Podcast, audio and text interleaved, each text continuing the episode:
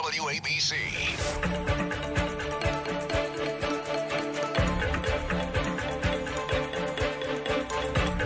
It's the Larry Kudlow Show. Free market prosperity starts here. Now, here's Larry Kudlow. Welcome back, folks. I'm Larry Kudlow.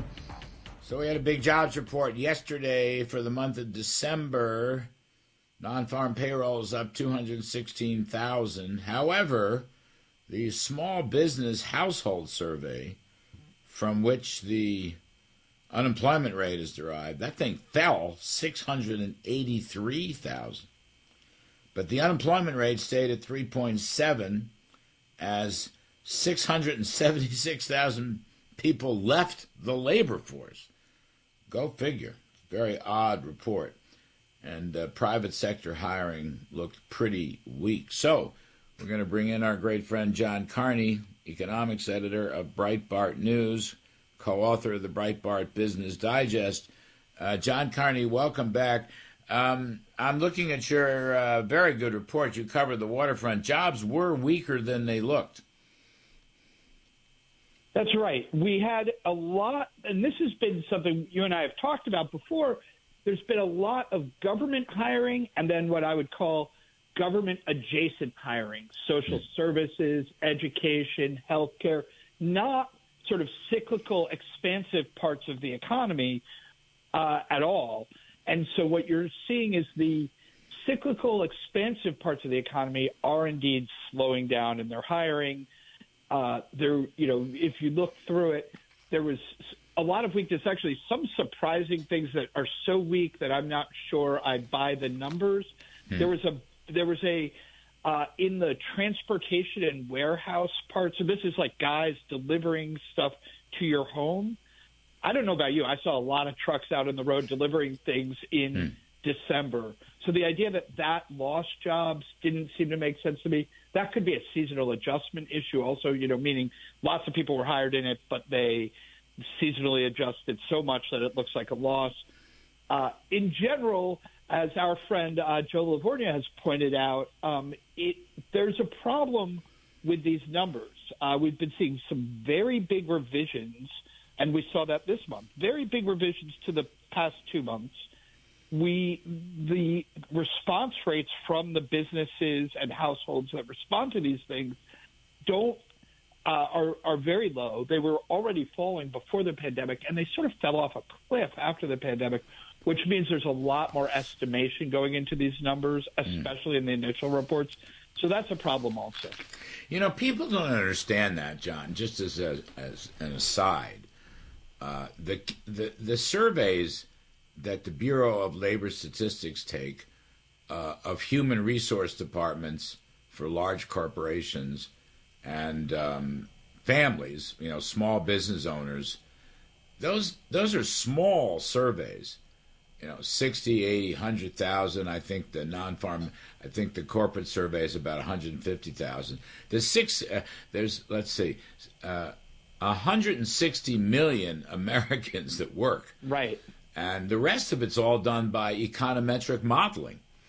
I mean that's why right. the revisions are so substantial later on. I mean these are like very broad estimates of the picture and you should live or die with them and particularly when you've seen a lot of kind of wild fluctuations as we have in the post-pandemic period, the models don't work as well. Mm. Uh, and so what we're so you you're still thinking, oh well, you know, how would an economy be operating normally?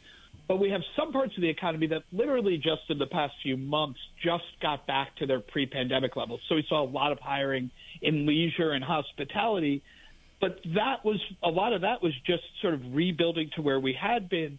So this probably is throwing off a lot of the estimates, which is one of the reasons you have to uh, revise it so much. But then also the response rates coming from businesses. Businesses aren't answering the surveys from the Department of Labor mm. as much as they did before. And that also means that lowers the quality of the survey, just like any poll, right? If you take an opinion poll and you get thousands of responses, you're going to have a better opinion poll than if you get hundreds of responses. And that's what we're seeing here. These are basically opinion polls, you know, not quite opinion polls, but something close to that about how the labor market is doing. So I noticed, uh, whatever manufacturing hasn't produced any new jobs in a year, basically. And yeah, the ISM manufacturing report has been down, I don't know, whatever, 14, 15, 16 straight months. But you notice, again, going to Joe Lavorgna, who's a very smart fellow, the ISM services report was shockingly weak. That's right. That's we all knew that manufacturing has been more or less in a recession for most of the year. The services sector was the one that's supposed to be coming back. If you look at services ex government, uh, what you end up with is a very weak December number. Mm. Uh, and that is troubling because that is the part of the economy that should be uh, less responsive to higher interest rates. Um, and because people don't borrow to get services done as much. And also, didn't have the boom that manufacturing did when we first came out of the pandemic. So we thought that that would keep expanding.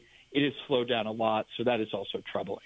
Hi, it's Ernie Anastos. You know, your thoughts can affect how you feel, and how you feel can impact your thoughts. Addressing your mind and body connection is the key to improving your overall wellness. Bergen Newbridge Medical Center is the largest hospital in New Jersey, providing comprehensive, equitable, compassionate, and high quality emergency inpatient and outpatient medical care, plus mental health services and substance use disorder treatment. The Bergen Newbridge team can address your total health needs in one convenient location. Call 201 225 7130 for an appointment or newbridgehealth.org. So core private job growth only 41,000 on the 3-month moving average. Temp hiring uh, also soft. Uh, by the way, more people working uh, multiple jobs, John. That's another one. Uh, something like eight and a half million, which is a new record. What does this mean for Federal Reserve policy? Do you think? Well, so I think it actually can. It, it's very complex. So it means that hiring was weaker than expected, but one of the problems is that all of the government hiring doesn't really add to the production of goods and services. So we're not increasing supply of priced goods in the economy when we do a lot of government hiring, but we are increasing demand because all those government workers still have to buy groceries and get haircuts and you know and buy lawnmowers and snow blowers. So the all of the demand keeps increasing when you increase government share of hiring, but supply does not. So I think actually the Fed should look at this and say, all right, this is a problem. This is actually a even though hiring is weaker than it appears, it's a very inflationary report mm. because the parts of hiring that are strong don't actually add goods and services to the economy. Well, I liked your point. You know, the government workforce, which has been the leading job creator in the last year or more, uh, they may not produce anything, but they spend a lot. That's right. right? I mean, it's just so they're adding to demand, they're not adding to supply. So the Fed's got to keep an eye on that. That's right. The Fed should keep an eye on that. And they the other thing is that they're less likely to pull back in because of fear of a economic downturn mm. because there is nothing as safe as a government job and mm. so th- they keep spending even when you know those of us in the private sector would normally say oh I see trouble ahead I better start saving a little more money they don't have to protectively save the way the private sector does so the net net is uh, you think the Fed will start cutting in? Well, let's see. There's a January meeting, is there not? They're not going to cut yes. in January. Then the, no, they, that would be insane if they cut in January. Uh, right. I don't think they will. And the, what? The next meeting after that is March. The next meeting is March, mid March, and uh, I th- the market right now thinks there's a seventy percent chance that they're going to cut. Hmm. I think that's I think that's way too generous. We only have two more jobs reports this one, the headline was strong, and as I was saying, if you dig deep into it, it's not great news about the economy, but it's worse news about inflation. So I think the Fed would will probably wait until this summer, and they're not going to, you know, like just cutting in March just seems, especially when there's no, you know, the economy is still expanding. We just there's no need to cut, right? There's not there's not a pressing crash happening that they would have to cut. Unemployment is 3.7%. Why would you need to cut? I think it's an option to cut, and I think they're not going to take that option until May or June or July, sometime down the road.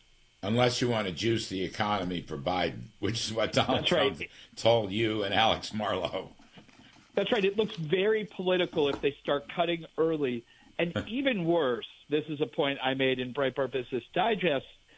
Even worse, if they start cutting now and inflation kicks up, Oh, then they will in, be in the position of having cut during the election year. And, you know, I think Donald Trump will be elected president in November.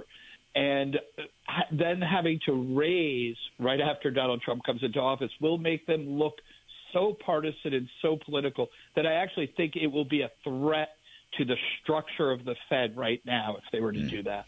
By the way, the segment with you and uh, Alex Marlow it just worked so beautifully, and uh, we can't thank you enough, folks. We're talking to John Carney, Breitbart news editor and co-author of the Breitbart Business Digest. Thank you, John. See you this week, folks. We're going to take a break. Other side, we've got legal beagle Greg Jarrett, Fox News legal analyst. The Supreme Court is going to take a look at the Colorado decision to uh, disqualify Donald Trump from the ballot. I know Joe Biden is uh, the defender of democracy. We'll see what Greg has to say about it. I'm Kudlow. Straight ahead, we'll be right back. This is the Larry Kudlow Show on 77 WABC. This is Greg Kelly for Priority Gold. What does it mean to be America's precious metals dealer? It means that you're in touch with the hearts and minds of those who love this country, value our freedom, and want to protect the future. Priority Gold is that precious metals dealer. They've helped thousands of Americans back their retirement with solid gold and silver. Call Priority Gold at 888-506-6439. Receive free shipping, free storage, a free investment guide, and one of the best purchase experiences in the industry. Call now or go to prioritygold.com.